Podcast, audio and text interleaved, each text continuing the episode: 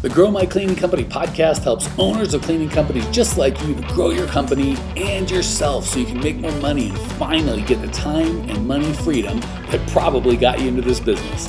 Discover how to automate and create systems that allow you to grow like crazy without losing control.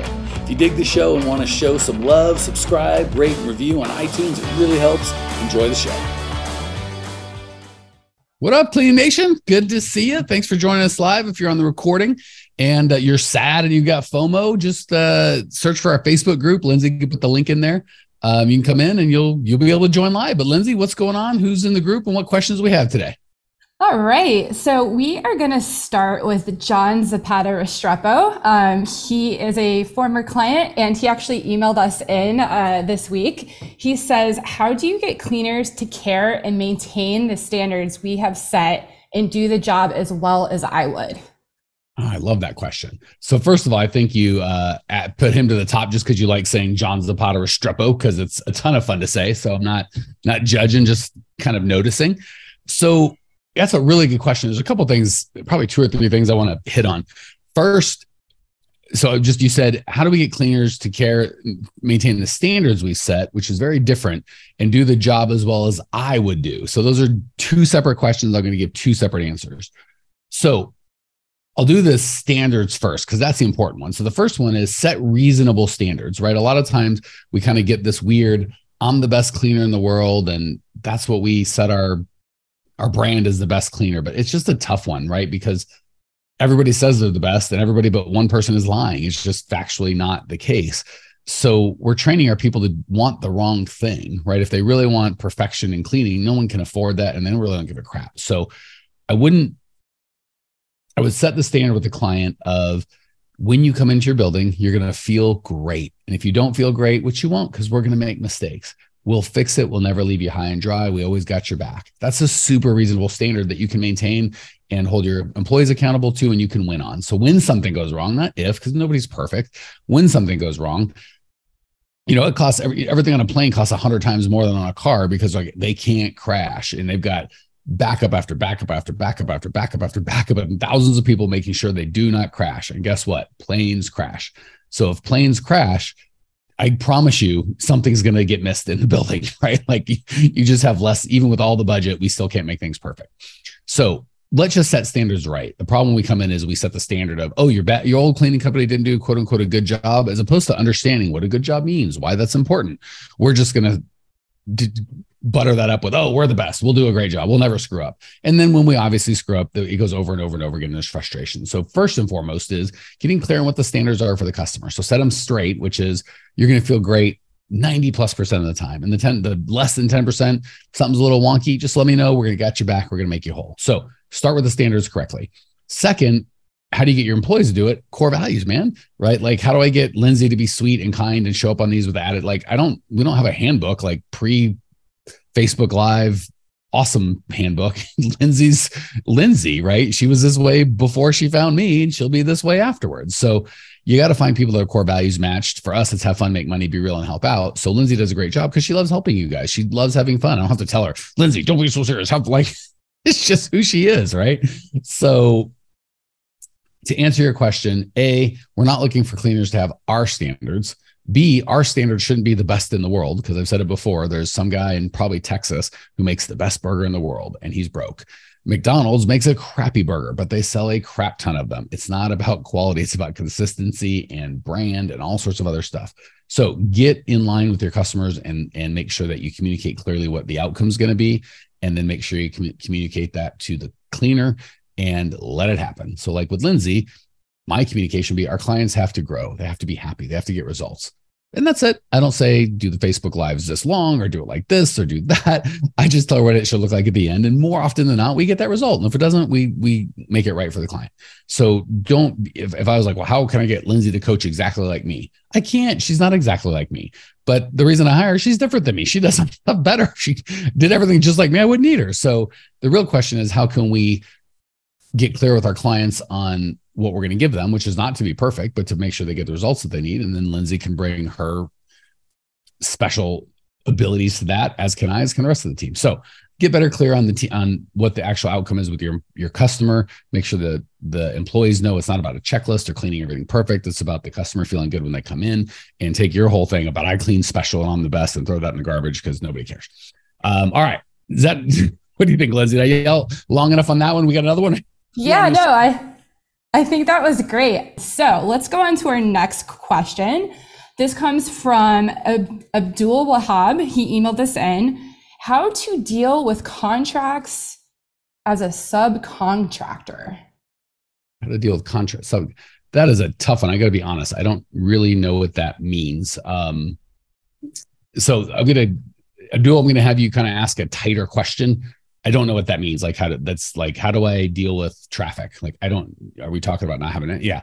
We need much more details before we can, uh, before we can answer it. Hey, let's, let's try another one, sister. Let's try this one. He actually sent in another one. Let's try this. Need to understand pricing formula for quotation, offices, daycare, house, etc. Okay. So pricing is something that people look at, um, I would say the wrong way. We're looking for a formula as opposed to an understanding of how pricing works. How pricing needs to work is cost of goods sold. What does it cost? So if I, I if I, I did have a car dealership and we didn't have a pricing formula, we had everything was based on cost of goods sold. What do we own the car for? Right. So there wasn't a formula because it just didn't work that way. So really what we're looking for with our cleaning is a cost of goods sold. So basically profit is revenue minus expense minus cost of goods sold. Whatever is not a cost of goods sold or an expense is left over for you. Cost of goods sold is what it costs to provide the service. You got to pay labor and payroll tax and workers' comp, all that good stuff. So you want to know what that percentage is. And if you have an 80% cost of goods sold, well, there's only 20% left over for profit and overhead let's say you have a 20% cost of goods sold. So say it's a hundred dollar you know this this thing costs a hundred dollars in labor to get clean and you charge $120 well that's only 20 bucks for profit and, and expenses and there's probably going to be more than $20 worth of expenses. However if you have that same hundred dollar cost to clean you charge $300 your cost of goods sold is now 33% and there's probably plenty of money left over for expenses and overhead. So all that to say um, i would the easiest way is just to multiply your cost times two. So you have 50% for cost of goods sold, 50% for uh, profit and overhead. And you can even split that in half. 25% goes to me, 25% goes to uh, uh, expenses to, to make sure everything happens. We teach our clients actually 45% cost of goods sold because we like a 30% profit. But the big thing is you want to move your thinking from some sort of formula to what does it cost to get it done? Divide that by the percentage cost of goods sold you want. So if you have it's going to cost me $100 and you want a 50% cost of goods sold, you divide 100 by 50%. Wada bing, wada bang, you got 200 bucks. That makes sense, Lindsay, or was that way too much math and way too little time? No, no, I think that was perfect. Actually, that is still a formula. It still makes sense. That's a great starting point for people to really break it down. Okay, All cool. Right. We got time. What's what's next? All right, let's see here. Um, here's a great one that Brandy from Facebook asked is how can I build a strong online presence for my cleaning business, including a website and social media strategy? So that's the thing about that. Again, I we kind of talked about this a couple of lives ago. People ask the wrong question. So I mean, there's a thousand ways to build this. I mean, there's, you know, goodness, we, I could teach for a week on how to build a social media strategy or online brand. The problem is most people don't ask why. So I, if I were coaching you live, I'd go, why do you want to do this? And most of the time we say things like to build my business, to build my brand, it's going to make me rich. But in the reality, what we really, uh, we think that, but really the driving force is so my in-laws will think I've got a successful business, right? So I can look appropriate to the world. So if your goal is to be successful, hire someone that's got a, you know, you can throw a lot of money. You can be really rich and famous, or not rich, but you can be real famous on on on the interwebs. Just throw a bunch of money at, make a bunch of content, yada yada. But if you're really trying to grow your cleaning company, keep in mind, guys, gals, like our I don't know, we're, we're a very little nichey company, and I think our Instagram followers are fifteen thousand. Of those fifteen thousand followers, I'm in Scottsdale. I'll bet you less than hundred are in Phoenix, Arizona, or Scottsdale, Arizona. So if I was if I had a local service company and I had a million followers, but only 86 of them were in my city, what am I doing? It's just all for brand. So a lot of people, or it's all just for ego, I should say. Brand is good, ego's not so much. So most people don't want to do what I would consider the real work. And it can be hard work, but it's the real work of creating a market, doing the thinking. What is my goal? So start with what kind of profit do I want? What kind of revenue? Uh, and people always start with revenue. Again, that's another ego number. How much profit do I want? And just say your profit's 25%. So if I want to make 10 grand a month, you divide that by four. Well, I need $40,000 in revenue.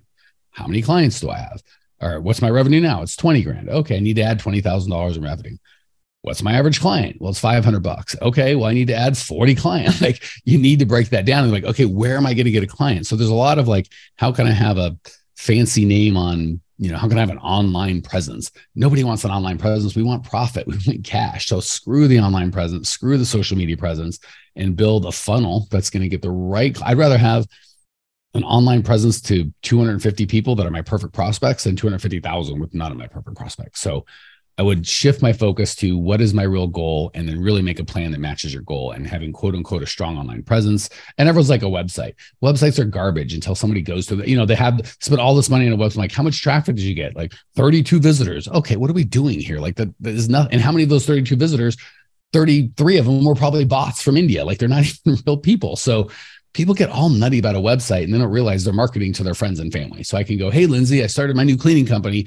She's like, that sounds janky. I'm like, go to mikescleaningcompany.com and it looks fancy and shiny. She's like, good job, Mike. You've got a real company. I haven't made any money. I'm just fooling around. I'm just trying to make myself feel better. So probably not the most satisfying answer, but if you're looking to grow a cleaning company, focus on growing a cleaning company, not an online brand and a website and a bunch of other garbage you don't need. Hey, amazing people, you may have noticed we don't sell a dadgum thing on this podcast. We don't allow ads. The only ask I can ever have of you guys is if you dig the show, for you to spread the word and share so we can change as many lives as possible. Literally, it'll take you five seconds to give us a great review, and I can't tell you how much I appreciate you as a listener and value the gift of your kind words. Now, back to the show. All right, Mike, we got we got a good question and it's a little bit long, but I think this will be beneficial. That's a little more in the weeds, but it's so good. I'm just going to ask it.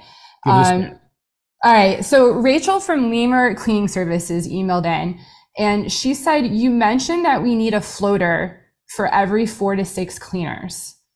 I am ready to hire floater and I am looking for tactical, tacticals and caps tips. I only have W 2 employees and pay them a percentage. They work solo and we do not have an office. Okay. So I didn't really hear any of that being super relevant, uh, unless I'm missing something, Lindsay, other than how do I hire a floater? What are the actual tactical oh. ways to hire a floater? Is that right? yes. And there's follow up questions too. I just saw I pasted more here. How can I ensure that the floater will be available when I need him or her? Should I consider paying a minimum wage for being Okay, so quote, let me just unquote, answer the question. So a lot of times people are like, how do I do this? And it's got to work like this. And here's how I'm doing it. And I don't want to do anything different. I'm like, well, then do what you want to do. So if the question is how do I, so if you have a bunch of rules about how to run it, then do your run your company the way you want to run it. But the way we do it, you can make millions of dollars. It's, it's a great way. So I'm not going to get into the weeds of I do it this way because a, it's got to be valuable for the whole community. And B, if you're like, I need to run a cleaning company, but I have to price like this and I have to pay my people like this, and I'm only going to do that. And I only work on Tuesdays. How do I be successful? I'm like, I don't know. Stop making all these crazy rules. So, good news is we definitely want to be able to hire a floater. Um, the honest to goodness, you can go out looking for a floater. Well, first of all, let's just define what that is. And again, just like with the last question, let's define what the goal is first. The goal is to never, ever, ever, ever, ever have to clean, never think you have to clean, and make sure all of your clients get paid first uh, or not pay, get paid first. All of your clients get taken care of first, right? So the way that we do that is, again, the floater is not even the first line of defense. The first line of defense is how many hours are our people working? How many people do we have? So a lot of times we're looking for a floater, but we've got three employees all working 38 to 45 hours a week. And it's like a floater ain't going to fix that. You don't have enough people. So before we even get to floaters, a lot of stuff should happen beforehand. A, make sure your customers are profitable, right? Because if there's a bunch of unprofitable customers, get them out before we hire floaters to cover a thing that doesn't even make any profit. So again, a lot of this stuff goes together. So a, make sure you've got the right customers and you're profitable. B, make sure that your people are working less than 20 hours a week. If you've got people working 30, 40 hours a week, even 25 hours a week, hire more people. You don't need a floater yet because you only need a floater when someone calls out and you don't have anyone to cover. So if I'm working three hours a day say I've got 10 people and there's 100 hours of cleaning a week and I've got 10 employees, well, each employee is going to work about 10 hours. If two people quit, now I've got eight employees working 100 hours. They just work eight hours. It's, you see what I'm saying? It's like not that big of a deal. Or wait, how'd that work? 100 hours, only eight people. I can't do the math. 8.33 or something like that. They, it doesn't, it's not a big deal. But if I've got 100 hours and I've got five people working 40 hours each, one dude quits. Now the four people got to all work am I doing my math right? I'm, I'm my brain isn't working. I'm um, terrible at public math. So I'm, I'm terrible at private math. God forbid doing it live. So if you've got people working 100 hours, you've got 100 hours of cleaning, and you've got two cleaners. Each cleaner works 50 hours. One dude isn't there. The other guy can't clean 100 hours that week, right? Say you're like, well, what if I only have three? Okay, now you've they're each working 33 hours but if one dude quits they both have to work 50 like it's too many freaking cleaners or too few freaking cleaners too many hours. But if each guy's only working um, 15 hours and one guy calls out well then the other guys they move up to 18 hours. Like it's not a big daggum emergency. So step one is really make sure you've got enough cleaners to be doing the job. Also the more cleaners you have the more competition the more there's just there's a lot of benefits to it we don't have to get into. So that said make sure that you've got your kind of egg your your you know all your uh, ducks in a row before you start hiring floaters. That said, when you've got a good hiring funnel coming on, you don't really have to go specifically for flo- floaters. You can just find people that got a good employees and they're a good employee, but the needs that you have for a regular employee doesn't work. They could be a floater. Or in the interview process, you find someone the same thing. You don't think they'd be a good fit for regular, they could be a floater. My favorite way to get a floater, and again, all this is just having a good hiring funnel. If you've got a good automated hiring funnel, you'll have floaters. So what you do is when you're all full and everyone thinks they're full way before, you know, they need six cleaners, they got two and they're like, I'm full. They're not. You need four more. So you've got six cleaners, everybody's working 13, 14, 15, 16 hours a week. Um, what you do is the next person that wants in because your hiring funnel keeps running. You go, boy, Lindsay, I'd love to hire your great core values match, but we just have so much interest in that in this job. There's just not enough more people want in than we can hire. So if you want to be a floater, I can put you on the bench and um, once either we get some new accounts, which you're constantly taking on, or somebody quits or calls in, boom, you can be called in the big leagues. But to earn your way onto the squad, you've got to be a floater for a while. And that really um, increases the cost of getting in. And the, the higher it costs to get in, the more perceived value there is. Um, in terms of pay, you can just there's a couple ways you can do it. Uh, if they're on that situation, you just pay them like, hey, that's the you know you get whatever the regular hourly rate is. If you want someone that's a dedicated floater, you could pay them a higher wage. Like if it's average twenty bucks in your area, you like it's twenty five bucks, but you have to show up, right? And if you don't show up, you don't get paid. Uh, or you could be like, hey, at the end of the month, if you show up every time I call, I'll give you a $250 bonus and you just work for the regular wage. But anytime I call and you don't show up, you don't get your bonus. So how you compensate them is not big of a deal, but my that big of a deal. But my favorite way is have a good hiring funnel and get to the point where you're still running your funnel, you just don't have room. And now they're on the backup, you know, they have to work their way into the squad. So hopefully that was tactical enough. Um, that was a bit of a long one. I think we got time for one more, sister. All right, let's do a short and sweet one. Ahmad Ataya emailed in and asked, what are the top three strategies to retain long-term clients in the cleaning industry, especially post-pandemic? Yeah, really good question. So, first of all, believe it or not, that starts with the sales process. Everybody kind of focuses on cleaning quality, but it's just like we said earlier in the broadcast. If you don't set expectations right, it doesn't matter how great you are, right? So, if we took you on as a client and I said, you're going to make a million dollars in the next two weeks. And all I did was quadruple your business and get you out of cleaning forever. You're still going to be pissed because I didn't deliver as I didn't deliver as promised. So the biggest thing is most of the time people, when they give a bid or take a new client, they let the client lead. And the client's can say, I want the most cleaning for the least amount of money. And we're going to say things like, we are the best cleaning for the least amount of money. And then they're unhappy and we don't understand and they take us for granted and, and it just doesn't work. And then there's high churn both ways. We don't like them, they don't like us. It sucks.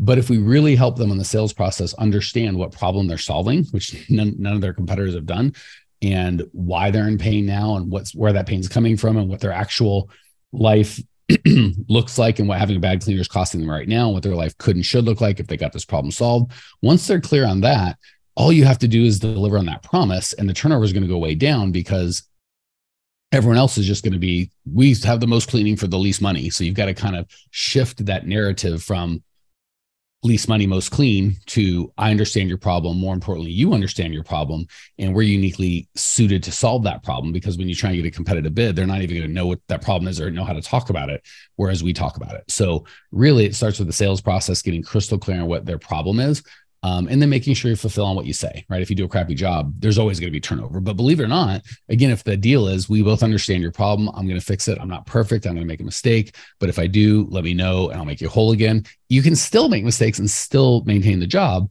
but you've just got to keep communicating what you got to keep communicating realistic expectations and helping through the process. So believe it or not, low churn and low turnover starts with a good sales process. People think it starts with more cleaning. It doesn't. It starts with a sales process. Once you set the, that right, if you just maintain the relationship and fulfill on your promise, you should have very low churn. And by the way, we're not looking for zero. Sometimes clients, a new guy comes in and he's a pain in the ass and we don't want him anymore, or you know, we need to raise price and I don't want to do it. So zero churn is not the goal, but we definitely want low churn.